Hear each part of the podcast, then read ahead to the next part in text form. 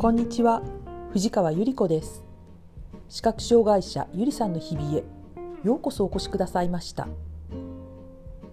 1年以上もかけてポツポツとお話ししている視覚障害者のための自立訓練訓練生時代のお話冒険の書は今回20回目となりました。あともう少しお付き合いいただくことになると思いますがどうぞよろしくご視聴お願いいたします。今日は見えにくい見えない人の iPad、iPhone、パソコンを使う訓練 ICT 訓練についての最終話。ICT 訓練弱です。前回のお話は冒険の書第17マウスとの別れでした。前回お話したように私の ICT 訓練は約半年間でした。メモによると内訳は iPad、iPhone14 時間。パソコン18時間となっています。最初はもう何を説明していただいても訳が分からなくっておたおたしながらの訓練でした。何度も「あもうダメかも。私無理」とギブアップしそうになりました。しかし訓練担当の全盲の講師の先生の懐の深いおおらかな包み込むようなお人柄に私は惹かれました。私より少しだけお姉様でしたのでちょっと休息という時間に私はさまざまな視覚障害者の日常というお話を伺うことができたんです。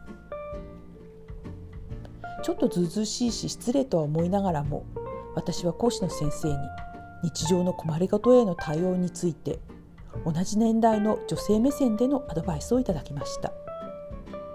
例えばお台所の整理整頓について書類やメモの確認の仕方や処理の仕方パソコンがフリーズしたような感じがする時のトラブルシューティング同行援護さんとのスムースなお出かけの仕方かつて盲導犬ユーザーでいらした先生の盲導犬との暮らしについて。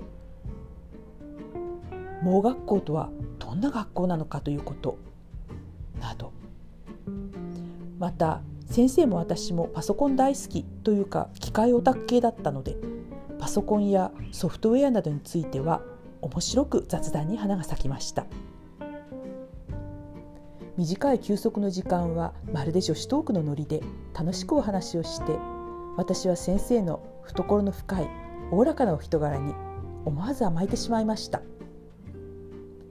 見えなくなっていくという恐怖と折れそうな心が普通のパソコン話とか生活の便利グッズの口コミ主婦のノウハウなどをお話ししていると見えなくなっても何とかやっていけるかもしれないと希望と力をいただいていたのです。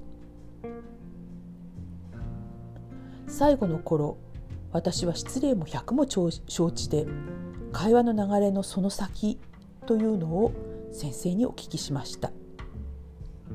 それは先生の目を開いても真っ暗になったその時のことでした。私はずっと展示で勉強してきました。習慣で勉強する時は部屋の電気をつけていたのよ。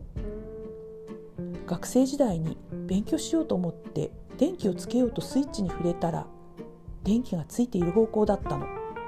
あら私も明るいくらいもわからない状態になったんだ。って理解したのよ。淡々とお話してくださったそのことに私は「先生怖くなかったですか?」と聞きました。私はね大丈夫だった。ほとんど見えてない時代が長かったからね。